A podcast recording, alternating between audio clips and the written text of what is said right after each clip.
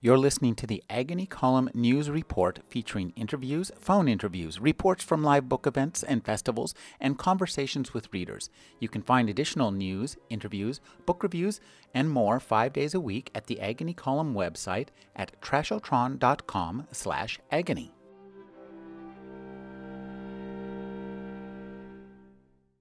I have always known that one day I would return to these streets to tell the story of the man who lost his soul and his name among the shadows of a Barcelona trapped in a time of ashes and silence. These are pages written in the flames of the city of the damned, words etched in fire on the memory of the one who returned from among the dead with a promise nailed to his heart and a curse upon his head. The curtain rises, the audience falls silent, and before the shadow lingering over their destiny descends upon the set, a chorus of pure souls takes the stage with a comedy in their hands and the blessed innocence of those who, believing the third act to be the last, wish to spin a Christmas story, unaware that once the last page is turned, the poison of its words will drag them slowly but inexorably towards the heart of darkness. Julian Carax, The Prisoner of Heaven, Editions de la Lumière, Paris, 1992. Carlos Ruiz Zafón is the author of the Fog trilogy and Marina. His novel The Shadow of the Wind first appeared in English in 2004. His novel The Angel's Game, set in the same world as The Shadow of the Wind, was released in English in 2009. His newest novel in the same sequence is The Prisoner of Heaven. Thank you for joining me, Carlos. Hi, how are you? This is such a wonderful story. And I was so captivated by the way that you've released this sequence of novels set in this same world. I'd like you to talk a little bit about developing this world in your mind and then watching the stories unfold and kind of plucking them out of thin air. Well, my idea was when I started working on Shadow of the Wind, I already knew that what I wanted to do was to create some kind of labyrinth of stories, a labyrinth made of many stories, many tales, uh, structures in four books. And these four novels, which would be standalone stories on their own, but they would be heavily connected and, and, and intertwined, so to speak, would provide like four different doors of entry into this labyrinth. So ideally, this is a story that was going to be some kind of an organic, ongoing process in which the stories feed into each other.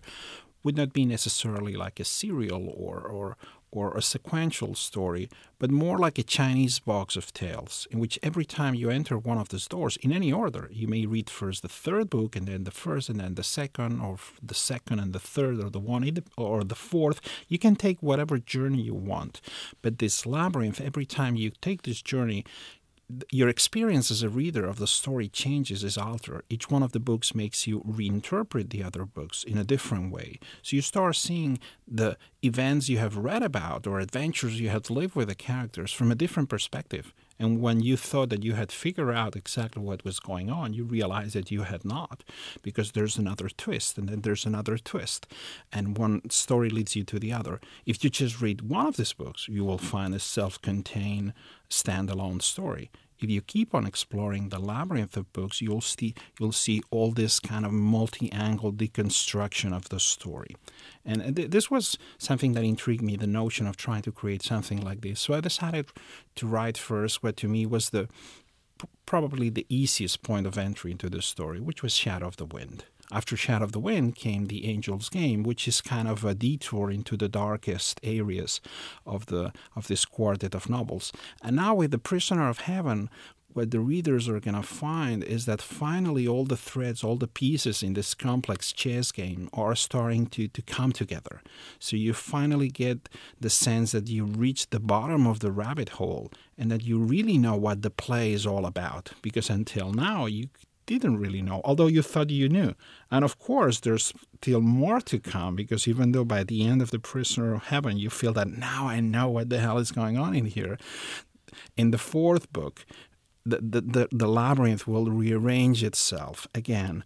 And finally, all the implications there are in, in the four stories will become evident, and this kind of organic Chinese box of tales of stories will finally click like a, an enormous clockwork mechanism, and the whole thing will be whole.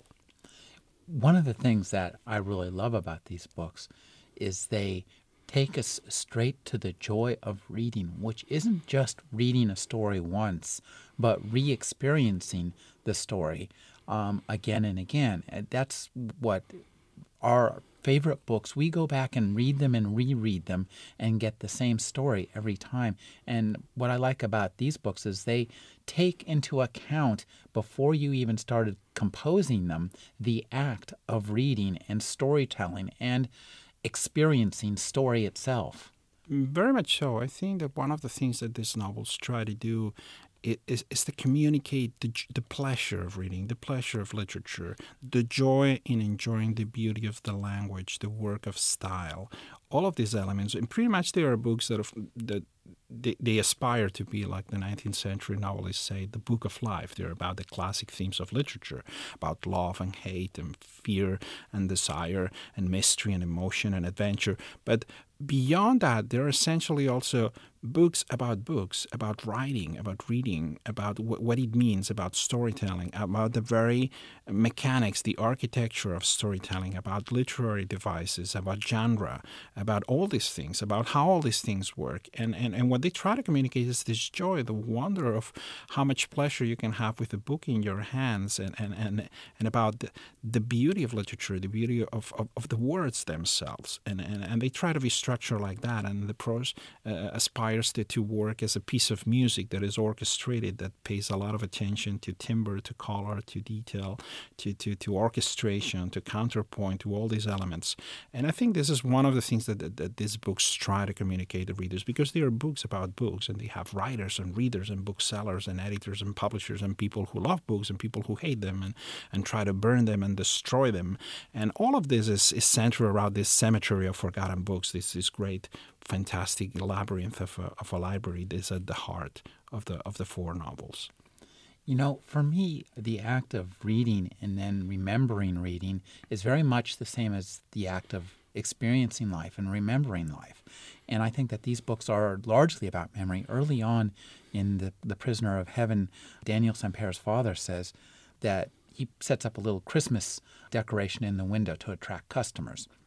And he says this is for children and those who have learned the art of forgetting and could still believe. Mm-hmm. And I think this is a really interesting aspect. This is kind of what these books are about and what reading is about, in a sense. This is one of the central themes, I would say, of the four novels memory. Because um, I think that in many ways we are what we remember and and, and, and, actually the, the, the, cemetery of forgotten books is a metaphor is a visual metaphor not just for forgotten books but for forgotten ideas for forgotten people for for all those things that make us human that define our, our identity and that we tend to forget we tend to, to live on the on the side of the road as we advance to nowhere sometimes yeah. and and I remember this this notion intrigued me and the notion that if we are what we remember the less we remember the less we are if we don't know where we're coming from we don't really know even where we are where we're getting to. And, and, and this is one this is one of the reasons why, why the theme of memory, historical memory, personal memory, the thing of how the past, how how the sins of the fathers are revisited upon the sons, how everything we do has a moral consequence, how the choices we make in life shape who we are and, and the way we're going to affect others and the way we're going to affect the world. This is an ongoing theme in in here in, in, in this book. You know, too, that the because of the way you constructed the series and the way we see the story from different uh, perspectives, it makes me think too that about how stories can be revised by different. You know, we and you know by the author as they're writing and by by you in terms of the way you created these different perspectives on the same events and we do the same thing to our memories too I think so. I think that one of the things that is very interesting about storytelling, storytelling lies at the heart of our very essence, as a very nature. I think we as human beings can only understand or express that can be put in a language. It can be a verbal language, can be the language of numbers, of science, of music, or but we need a code. We or need a, a code species. or narrative species. We are, and actually, we even our brain works in, in sequential.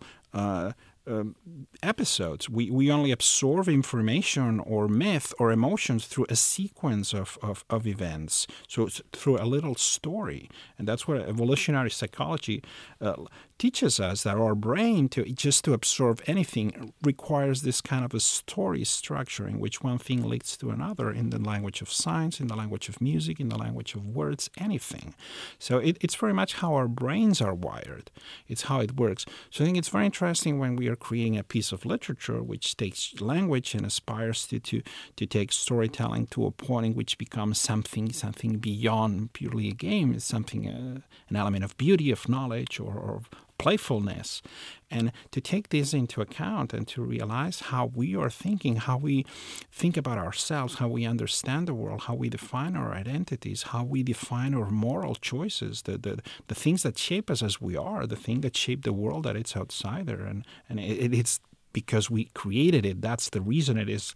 It is, and and how we get to that point is through these narrative structures. And we create myths, and we create religion, and we create beliefs, and we create many things. A story about ourselves. We tell this, we reconstruct the story of our lives, of our identity. We justify our choices. We try to understand who we are, who the other people are, through stories. And, and this is a very interesting thing. And I think another of the themes that, that, that these books try to tackle is that how we how we tend to create our own reality. And that's why this kind of multi angle, this multi perspective way of building the story allows us to deconstruct the same events and see from the perspectives of many different characters in which they all think they're telling us the truth. That is their truth. They're not trying to deceive us. They think that this is what happened to them, this is what's happening.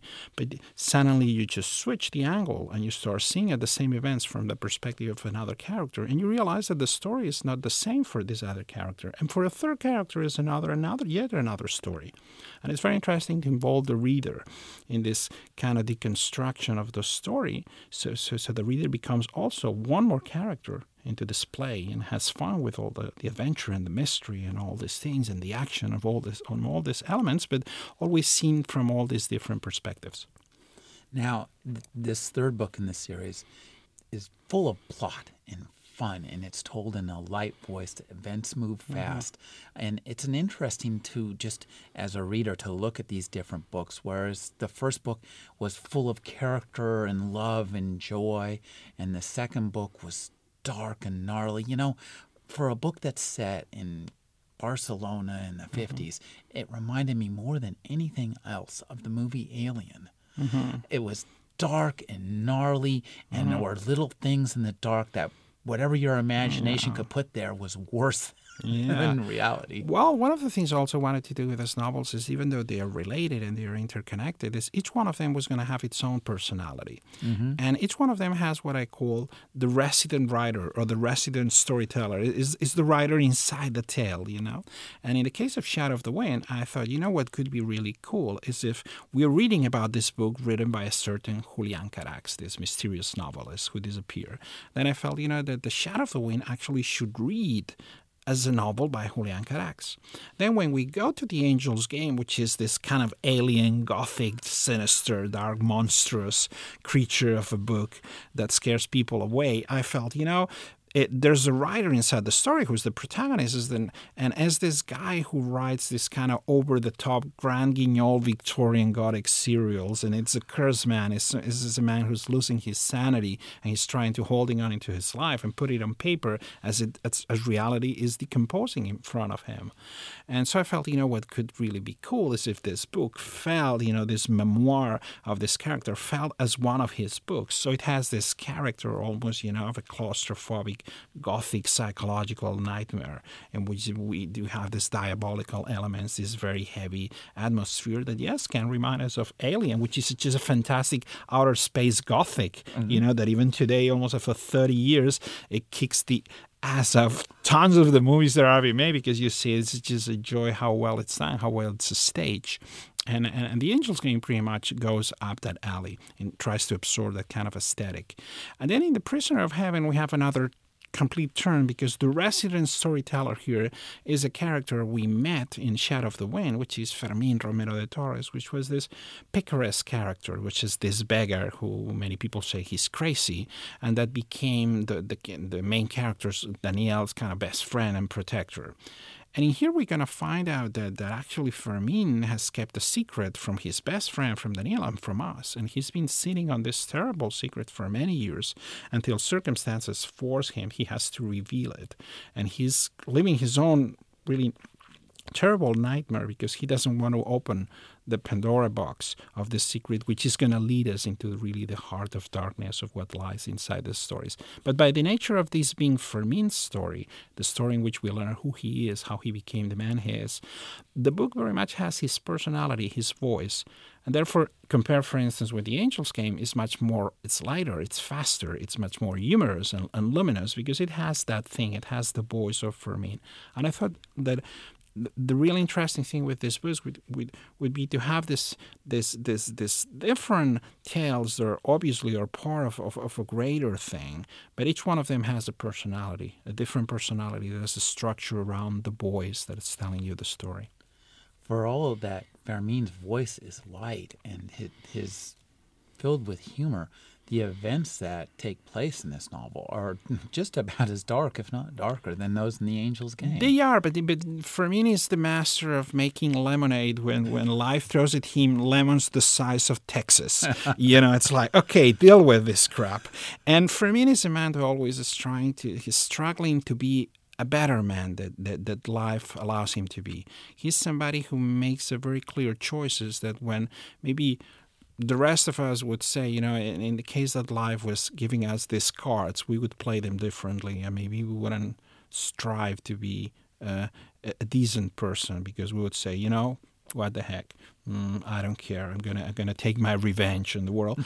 While Fermin is is a different man. He wants to be a, a decent per- person, and he tries to, to, to do good for those around him, and he, he sacrifices himself many, and he, he is a good person. He is a good heart, and this is this communicates through the story because even though the circumstances and, and there are many things that happen in the prisoner of heaven that are terrible and you know in many ways he goes to hell and back he comes back from the dead and, and, and his experiences are terrible he is always trying to make the best out of it and to survive and to help others and to come with a little bit of light in this huge universe of darkness your prose is so amazingly chameleonic across these books. The grand storytelling style of The Shadow of the Wind, which is, uh, I mean, the title is reminiscent of Gone with the Wind. The mm-hmm. story mm-hmm. is reminiscent of Great Expectations, although it's nothing like either of those books. The Angel's Game, with its dark, gothic, gnarly, uh, self decomposing mind. This guy who, uh, in the story, this prisoner of heaven, light and fun. Talk about developing that prose style because it must take you a while to become. You're a different mm-hmm. person. Mm-hmm. I try to. Uh, one of the things I wanted, because since these books to me are books among many things about books, about reading, about writing, about what it means, about language, about storytelling, about how, how stories are structured, I thought it would be interesting to try to write a set of novels that combine all genres, that combine all possible literary devices, all techniques in one, because that's what they are all about. They're about the, the, the act of literature, what it means, where it's coming from.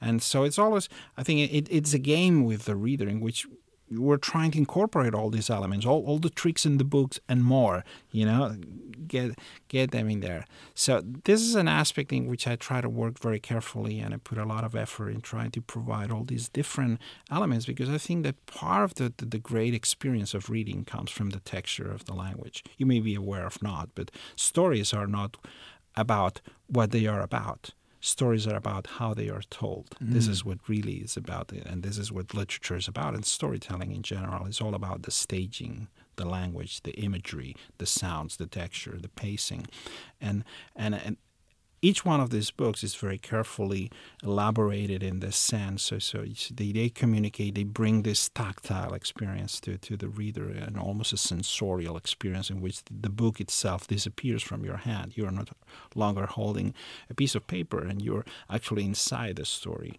and you're feeling the smells, the sound, you see the light, you're walking in these streets, you're along with the characters and, and this. And I think this is interesting to work with because I think nowadays we know so much about storytelling. When you think about these books, pay homage to the grand novelists of the 19th century. But when you think about the, the readers of Dickens or Dumas or Tolstoy, these were readers that had never really been exposed to many different storytelling languages. They had never seen a movie or TV, read a comic book, seen seen advertising, seen photography, you know, seen many different codes, languages that we use to communicate things, to create messages. While nowadays readers, even if, if they are not aware of that, they're extremely sophisticated. They have all these little decoding machines in their brain that are able to tackle and, and to absorb a lot of different information at the same time without even thinking about it. So I think, so I thought, you know, it would be really interesting try to deconstruct the classical model of the 19th century novel, these grand stories of hatred and love and, and romance and mystery and adventure, this kind of very thrilling stories, and try to cons- reconstruct it again using all the things we've learned about storytelling, mostly through the 20th century, which is it would come from from anything, from the language of film, from modernist fiction, from genre fiction, from comic books, from Japanese anime, from any kind of experiment, literary experimentation. We know so much about how to build these things, about the engineering of literature and storytelling that I think it's a great thing to try to incorporate all these things back into into the novels to provide the reader with the most intense and rewarding reading experience. That's so interesting. I mean, that you perceive, I've never thought about it that way, but that through the 20th century, we've talked, you know, we all are aware of how we developed electronic technology and, you know, uh, mechanical technology and rockets and trains and the internet and all this other stuff.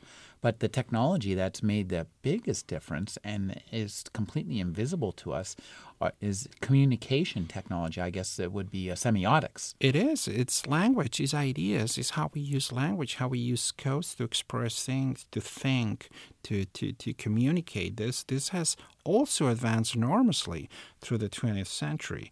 And, and a lot of people have brought a lot of, of, of, of thought and art and, and, and, and really interesting things to it and we can learn from that you know sometimes we feel like we can talk i think about the technology of storytelling mm-hmm. it's not like because storytelling is made of paper and ink it seems like it doesn't evolve actually it evolves a lot and, and precisely because it's an abstraction uh, languages are abstractions. They can evolve without the limitations sometimes in, in which other technologies face because it's it's like the language of music music has evolved through the, through the centuries. And music is, is a mathematical abstraction in many ways. It's the collusion of mathematics and poetry, you know, and it expresses all those things that cannot be expressed in any other languages. But music has evolved enormously and is an extremely technical language, and it's very complex in its nature. Even though when we absorb it, we have absolutely no idea about it. Most people listen to music and have no, absolutely no idea in the same way that you can look at the Cathedral of Cologne and you have no idea about the mathematics that make such place possible. But they are there. Otherwise, it would fall on top of you and crush you. But you see all this stone and say, oh my God, which is exactly the reaction they wanted you to, to have when you walk into a cathedral to say, oh my God, and you're humbled by this presence of godly. But actually, you're humbled by mathematics and engineering and art and design. And I think that all these things are, are very important. And I think that literature, language has evolved enormously. And if we look around and we dig, we'll find that this technology of storytelling has evolved tremendously and can be used in the same way that nowadays we have gizmos, which are kind of very handy because we can walk around with something that allows us to stay in touch with the world and send emails and, and see movies in, in a portable device, which may have sound like science fiction a few years ago, all this is made by technology, by all the things we have learned through through many years. So you know the same applies to storytelling and to literature, I think, and, and we need to actually incorporate these things, not to make it difficult for the reader. Quite the opposite. In the same way, sometimes you know you sit in front of a computer, one of those brand new Macintosh computers, and say, "Wow, how cool! Look at all these things it's doing." You don't really know how it's doing all the stuff it does. You just use it and enjoy it, and it's and and I think the same thing can can apply to literature. You just can you know swim into a piece of literature as if it were water, and you're just enjoying it. You're just receiving the pleasure of it. But the elaboration, the technical elaboration of it, you know, we can learn a lot about about that and apply it. I think we should to keep novels and literature and storytelling alive one of the things you keep alive in this book, and I, I think that's really interesting. This is a, a, historical novel, and it's and because it's so immersive and involving, it's somewhat easy to forget that at times. But it's also about a very specific period of history and a very uh, specific event in history, the Spanish Civil War. And I'd like you to just talk a little bit about that because in America, that's something we don't think about much. But the vision you give it of it in this book mm-hmm. is terrorizing and very uh, intense. Well, it is pretty much, I think, this is a book that takes us to the darkest period in, in, in European history, which is mid 20th century. Not just in Spain, but in the whole of Europe. In Spain, some, some events could maybe advanced for a few years, but you know, through the 20s and the 30s, you could see that Europe was walking toward an abyss and, and, and, and almost some kind of Armageddon, an end of the world was looming ahead. And exactly that's what happened in by, by 1945. You know, the end of the world actually has already happened, and it happened in Europe in, in, by the end of World War II. In this case, uh, what we do in The Prisoner of Heaven is, is we have two different timelines. We start the story right after The Shadow of the Wind ended, and we meet the same characters Fermin, Daniel, Bea, Mr. Sempere, the bookstore there and we find them. And then the story is going to take us back to 1939 and 1940. What happens? The Spanish Civil War began in 1936 and ended in 1939, which was right when World War II was starting in the rest of Europe. And at that time, most people or everybody thought that given the way things were going, Europe was going to become some kind of fascist playground for decades, and this seemed like it was a very grim outlook. It seemed like it was the end of all, that, it was become some kind of nightmare terror state. Because of this, when the Franco regime won the Spanish Civil War, they felt that they could act with impunity. So quite often the, the worst of the war happened right after the war the repression, the revenge of those who won who felt that they could do whatever they wanted, that they could kind of clean up all of their enemies because nobody was going to, history was never going to ask for them. They would be unaccountable for all the stuff they were doing.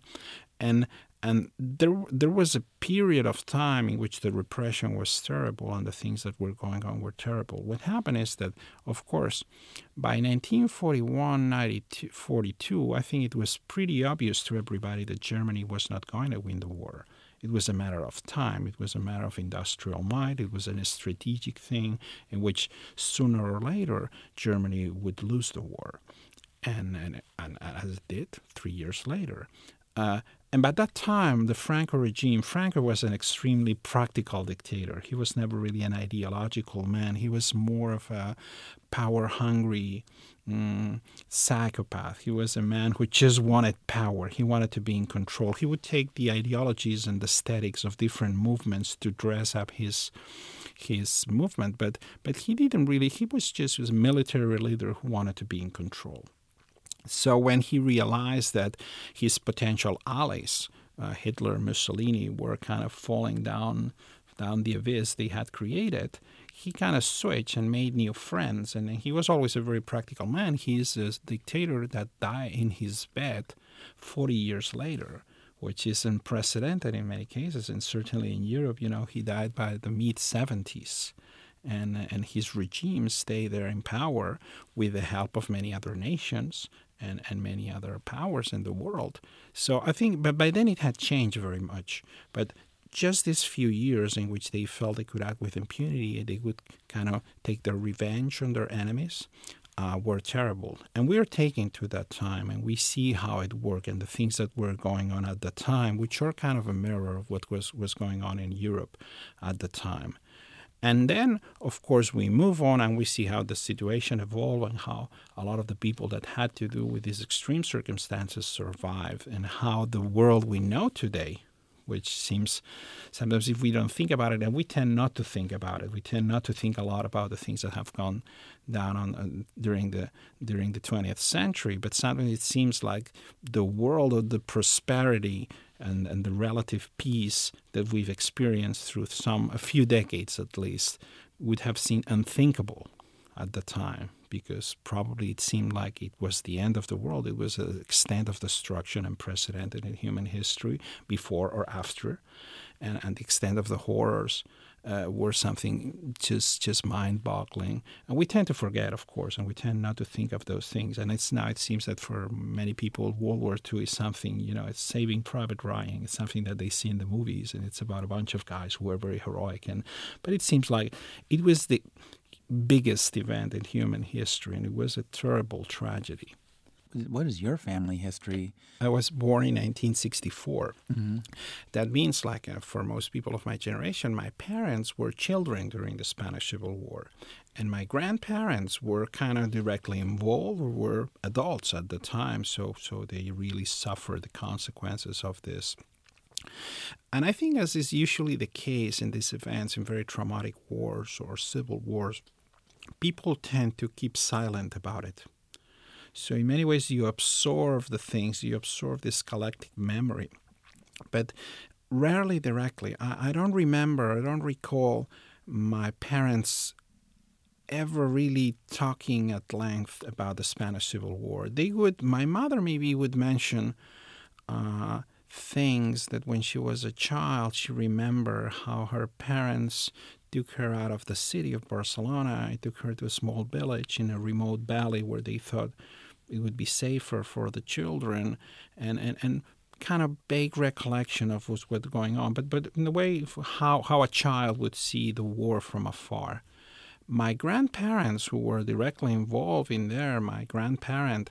Uh, my grandfather was, was in a concentration camp and, and he really had a really hard time for. He would never mention anything that had happened. My grandmother would never mention anything during the war. And I think this this silence that some generations adopt is very I've noticed that in Europe in many elderly people who lived through World War II, they just won't talk about it. I think it's a way in which people are able to survive and move on. There are certain things that if you have experienced them firsthand, uh, you just cannot try to explain them or communicate to people who cannot understand because they were not there. They were not under these extreme circumstances, and, and, and, and you feel it's, it's pointless to tell them, and, and you want to forget them and, and memory is very selective and, and we try we tend to remember what we need to remember what we want to remember and there are things that we just suppress because they're too painful they're too hard and maybe sometimes we don't want to look at ourselves and, and, and consider the things we've done and the choices we've made and, and I think this is a very interesting thing when you see at the generations that were involved.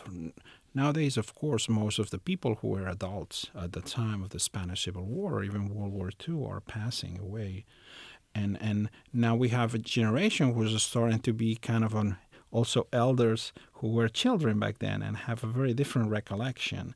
And at some point it will be gone too and and and historical memory once again will be lost because we don't try to make a lot of effort to understand where we're coming from. Therefore we tend to repeat our, the mistakes that other made before us because we are like them. We we like to forget the important things in life could you talk about doing the kind of research to create the the scenes and recreate the city? And I'm wondering how much your own experience informed that, or how much of your own experience or your parents or grandparents' experience you thought you might be discovering it and uncovering as you created it in literature. Well, I've always been. I, I felt that I've always been doing research as I was. I was born in the city of Barcelona. I was raised there. I lived there most of my life. So it's it's it's my hometown. It's my it's these are my roots. This is where I'm coming from, and I feel that I'm a product of it, like it or not. You know, I'm a product. Barcelona is my mother, so to speak. You know, and and with, like with all mothers, you have a conflicting relationship. You know, and uh, I think I've been always absorbed. I've been very interested in the history of the city. And there are many things that you absorb just as a child growing in a place. You're just a sponge and you're constantly absorbing things that maybe for many years just keep marinating in your in your mind and at some point you will use, you will try to understand. And on top of that, of course, I've been always studying and trying to learn as much as I could about the history, both of my city, my country, about Europe, about the world, and especially the, this time period, which I think it's critical because it's the birth of the modern world, which is the, the period that goes from the Industrial Revolution to the end of World War II. I'm always being fascinated by this. I think it's such a huge ride of history. Is the point in which humanity, after many years of misery and darkness, many centuries, of, of mystery finally seems to be at the gates of promise the promise of well being, of science, of progress, of education, of, of, of health. You know, many people used to die very, very young for, during centuries because there were diseases we could not do nothing about. Uh, there was huge ignorance, illiteracy, uh, horror, wars, misery, poverty. And, and suddenly it seems like by the end of the 19th century, science and progress, many things bring us to a point which seems like many human beings, at least in the Western world, are going to be able to live better lives, fuller lives, that there's going to be less pain, less ignorance, It's going to be is a promise for humanity. You say, you know, you pay your dues to many centuries, so maybe now you're going to get a shot at a decent life, at a decent existence. And right then, when we have these things in our hands, actually what we bring is the greatest horror, the greatest destruction in history. And I think that this ride, this betrayal of humanity, uh, that that is surrounded by this wonderful also rise and fall in the arts in cultures in architecture in many things. And i think it's just fascinating. It's a period that is so rich that it's that it's a, it's a treasure cove. You can just get in there and find so much stuff. And i think it defines it's a perfect metaphor for for humanity. And i tend to go back to that period because i think it explains everything about us, explains everything about the world, and especially about our modern world today. I think because everything is born there. We can trace almost everything that is going on in our lives today, in our life, to this time period in which all these things are forged, are created. And, and therefore, I've always been trying to, to learn to, and, and of course, you're in, in a way, I'm, I'm constantly doing research and then I'm, i try to be very careful with this information, how I use it in fiction, because I think there's a danger sometimes, and you see this a lot in historical fictions, in which an author may have done a lot of research, and then you know he or she decides that since you've accumulated all these facts, you're to throw them at the reader as if they were bullets. You know, you're kind of machine gunning people with data, and and that which may work in a in, in, in another context, in a work of of history or journalism or social studies, in literature, in fiction, doesn't work because uh, you need to be very careful. You need first to learn a lot and know a lot about what you're going to talk, but not because you're going to use it, because what you're going to try to do is instrumentalize, internalize all this knowledge and create narrative elements that have that inside So when the reader experiences the story, the reader subconsciously is going to absorb all these things that allow you as a reader to suddenly understand and feel the period, the conditions, what was going on, how life was at that time, how what was the texture of everyday life, which just pure cold facts won't give you. You may read something very detailed descriptions of, of how, I don't know, Victorian London was, and you say, okay, the, and you know all the number of people who died of this disease and the number of blah blah blah and you know all the statistics it doesn't come. You read a paragraph of charles dickens and suddenly all these images all these textures all these feelings all these emotions come to you.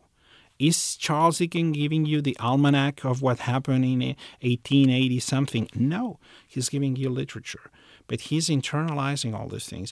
And in many ways, when we think about the Victorian period, we don't really know anything about it, but our notions or images or first impressions come from the creations of, of artists like Charles Dickens because they did this. They internalized the period and they use it in a narrative way. And I think this is the effective way in which information and research works in literature, not in throwing facts. So you don't need to know anything about this this world. Or if let's say you, you venture into the prisoner of heaven and say, Well, I don't know anything about Spain or Barcelona or the the history of Europe in the in, in mid twentieth century. Well, you don't have to you don't have to know anything about Middle Earth to read The Lord of the Rings.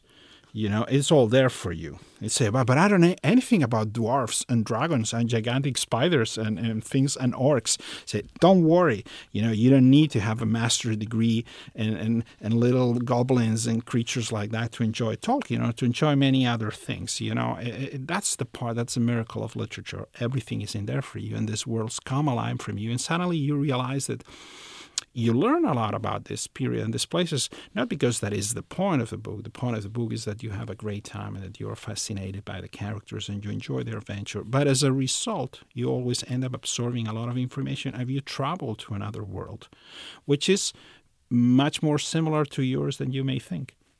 It's a it's an uh, uh, you're you're a world builder then like like the, the classic science fiction writers? Well, I think all literature is uh, the, the concept of world building is usually used for fantasy or for science fiction. Sometimes it, it, it's a world is a word you, you see referred to when people are talking about video games or things like that, because it seems like it's something that you use to create a world that is completely fictional, that it's a pure fantasy.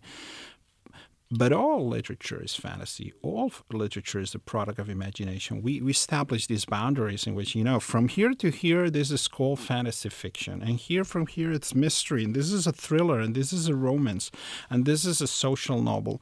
Well, all of these lines, all of these boundaries are completely imaginary you know and and they're pretty recent in a way. When we go back into the history of literature if we go back to, to, to shakespeare for instance in the shakespeare dramas and tragedies you know there are ghosts there are murder there is intrigue there are supernatural elements there are social commentary and it's all there together it's just storytelling these are just devices of a storytelling that you may use nowadays it seems we need to put them and label them put them in different parts of bookstores and say and then you find readers saying oh i will never read science fiction if there's a flying saucer on the cover, I'm not in.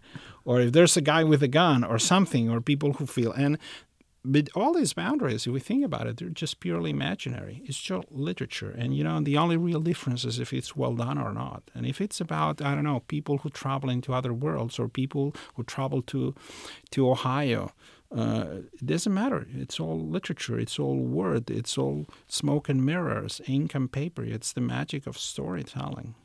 There's two genres good books and bad books. After that. Well, that's what Duke Ellington used to say about music. If you think about the music of Duke Ellington, say, well, what do you call this? Jazz, swing, it's classical music, it's American classical music. Well, it's music. Some of it is of enormous complexity. And say, how do you label? Why do you have to label it? I mean, it's mm, who cares? It's music, and as Duke Ellington said, there's good and bad, you know, and that's all you need to know, really. Well, I would. I'm putting yours in the in the good good good box. Well, I'm thank, thankful for that. Now, one of the things I think that is uh, so interesting about this book is the humor that you bring to it, and what I really liked was the way that Fermin tells his stories. There's a, a certain kind of sweetness behind all of it. You can tell he loves everything he's talking about. He's very sarcastic at the same time, and he recounts events that are often horrific, yet you can kind of take take it in without being repelled. And I think part of that has to do with overall the way your characters like the world they live in, and you like both the characters and the world you've created. Well, in many ways, I think when you're writing fiction, you're exploring your own inner world, and all these characters, or most of them, are just a part of yourself. You know, you're playing around with your brain, with the things that you find inside of your mind and your imagination. And in this case, yes, it's true. I think Fermin as a, protagonist, Fermin is, is, many things, but he's an homage to the picaresque tradition in literature. He's a character who plays the role of the madman in the tale. You know, madmen in the tales are always allowed to speak the truth truth because since we label them uh, mad, say, well, it doesn't matter, they are mad. They can say whatever they want, so they speak the truth, while the rest of, of, of the world is devoted just to, to bullshit or whatever, you know, to lying through their teeth or to lying to themselves. Uh, I think Fermin, which pretty much is the moral center of these novels. Is a character that, in his own flamboyant and humorous and, and sometimes over the top way of expressing himself, uh, is always speaking the truth and is a sincere man, is an honest man, and, and he's the moral compass of these stories. That's why, even though he's sometimes remembering or referring to as uh, events that are horrific, there are terrible things that have happened, he always brings this element of sweetness, of humor, of light to everything because that's his nature. And he tries to reinterpret things and he tries to find the good even in the bad. And he tries to redeem the world and redeem himself. And in many ways, he redeems us through his eyes, through, through the way he looks at the world, in, in seeing that it's at the end of the game, it's, it's just up to us. Sometimes we may mm, prevent ourselves from taking action or from, from because we think there, that, that, there's no point, that something is hopeless. But Fermin shows us that really it's up to us what we do with the world, what we do with our lives. And that if we really want a better world, we start with ourselves. And then, you know, the good will spread. We don't need to go to save the world at the other end, you know, of the at the end of the world, things that are invisible. There are so no, no. We you, you know you can start around with your family, with your with your partner, with your friends, with whatever, and, and, and the world will change, you know, one person at a time. I, I love too that as we read this book, the way you play with plot, you do some fantastic things with plot, both within the book and within the universe that you've created in these three books. And I'm wondering how much of this is uh, scripted in advance. I mean, how are you building this the Gothic cathedral of these four novels? Is it did you build the external parts first, or you, did you just start in a corner and start building out? Well, I think you have to build it in many ways. As I always say, that a, a, novel is a cathedral of words. So, so cathedrals are built. Of course, first you you may have a general design of what is that you want to build, but then you need to figure out the mathematics and the engineering to really and and each one of these things is so detailed that it requires many layers of planning so the the way I'm working with these books, and of course, I, I, I think I need to know what I'm doing uh, if I'm going to get anywhere. I think there's sometimes there's a kind of fiction that can be written in a very introspective way, in which the author is more or less a reader of his own work. You're just getting at the stuff that you don't know where it's coming from. And sometimes you just go back afterwards and try to shape it into some acceptable viable form. These books don't work that way. I think this work these books are very complexly built and the stories are complicated and the plot is complicated and all these things need to need to match and need to work and need to be uh, perfectly assembled. So I think when I'm starting working on one of these books, I need to plan in advance everything I'm going to do. What happens is that, of course, no matter how much, how detailed your plans are, what you find is that when you're at, at the at the bottom of a problem, you you descend all these layers, and you, suddenly realize it's this tiny little screw that was supposed to hold a piece that holds another piece that you could not foresee the problems this tiny little screw is going to give you when you're making general plans or even detailed plans. And, and then you, you need to come with a new solution because you realize that, of course, it was impossible to realize that kind of micro little problem. But the solutions quite often tend to create ripple effects because you realize you made a mistake in your calculations. You thought that the entire cathedral was going to hold, and, then there's something the size of a mouse dropping that actually it, it, it threatens the whole structure. And you say, criminy, oh my God, you know, I thought that I was doing the right thing. And then you realize that you made a mistake. So you need to change everything. And the way I'm working is even though I have a very detailed uh, plan and idea of what I'm doing, I'm also opening to change because I feel that this entire story is very organic and that no matter how much you plan, no matter how much you outline, you're going to change it a thousand times. And I do and I keep it open and I keep changing things, but always planning ahead. What I don't go is, you know, running around like a chicken with a head cut, like, oh, okay, I'm going to run around see where I end up. I think that I'm going to end up anywhere. I need to have a plan. I need to have a journey, and I need to go where I start, where I end, and what all the stops. But even between those stops, a lot of stuff can happen, and a lot of stuff happens, and then you get different ideas while you're working on something. When you descend into the details of things, you realize that there's a better idea than the one you had, and, and you want to use it. And, and then you need to make more changes, so you make them. And, and you keep working and you keep hammering at it and rewriting and rewriting and rewriting in circles around until that thing is what you really set out to do. What does your workspace look like? My workspace, I have two different workspace. I have an office in, in Barcelona, which is where I work, office studio, and uh, and I have another one in Los Angeles. And, and, and I work in either or. Sometimes I work, uh, uh, I, I write a book between both places, or more in one or more in the other. It depends. And essentially, I need a peaceful place. I get distracted easily. I think all writers are constantly looking. We have a this device in our brains installed there that it's it's it's a machine that is looking for excuses not to work. It, it it's kind of excuse detector, and it goes beep beep beep, and it's like one of those Wi-Fi that you know this thing that is constantly scanning for Wi-Fi, whatever you are, and and so if there's any excuse, you know, wait a minute, there's a pencil there that it's not properly sharpened. We cannot work today. We need to fix the this thing or there any other miserable excuse not to work. So since I'm aware of that, that is the procrastinating nature of writers. So I try to isolate myself in a place in which I have some peace of mind and I'm surrounded by the things I like, which mostly is music. I love music. So in my studio, there's there's the, the desk in which I work, in which I don't really sit for a long time. I tend to stand up and, and, and walk around the studio like a caged animal and then I talk to myself, and then I sit again, and then I rewrite, and then I go back, and then I go to the other end of the studio where there's a piano, and then I play the piano, and then I come back to the computer, and then I read a paragraph, and I say, that's crap, and I throw it away, and then I rewrite it again. And this is the way I'm working. I'm, I'm constantly thinking about it. And sometimes I think you're even working while you're not in the studio. You go for a walk, you're doing other things. While I'm working on a book, I, am living inside of the story. And, and, when I get out of there into the real world, it feels like a very strange thing. It's like coming out of a spaceship and looking at all these aliens waving their tentacles at you. And you say, like, where the hell am I? I just step out of my book and this feels really bizarre. And it, this goes on for, for a long time until I'm finished. And then I return to reality.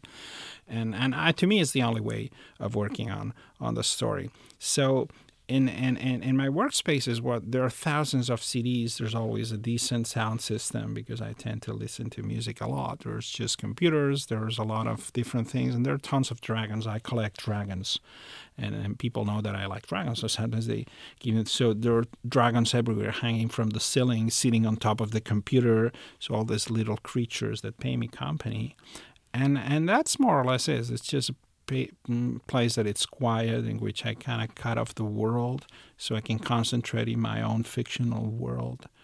And then sh- there's also a sofa in which sometimes I just lay down to read and I fall asleep you know, in there, which is embarrassing, but sometimes happens.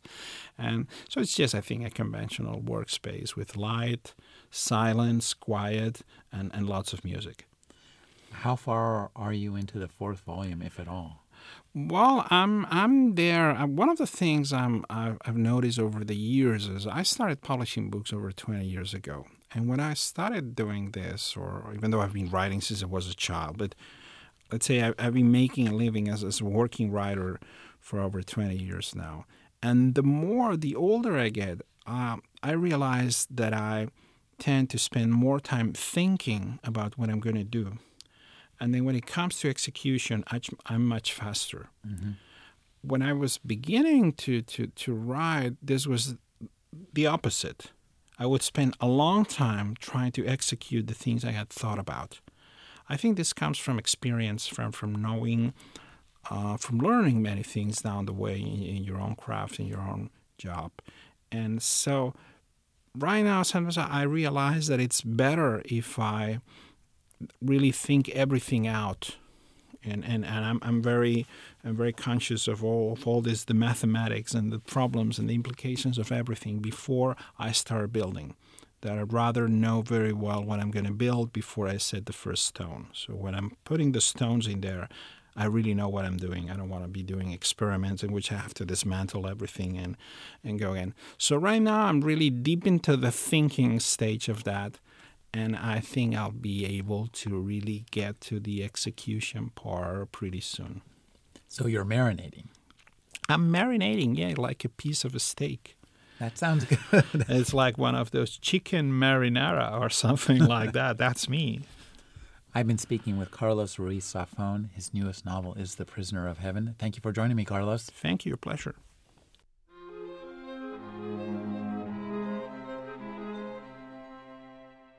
You're listening to the Agony Column News Report featuring interviews, phone interviews, reports from live book events and festivals, and conversations with readers.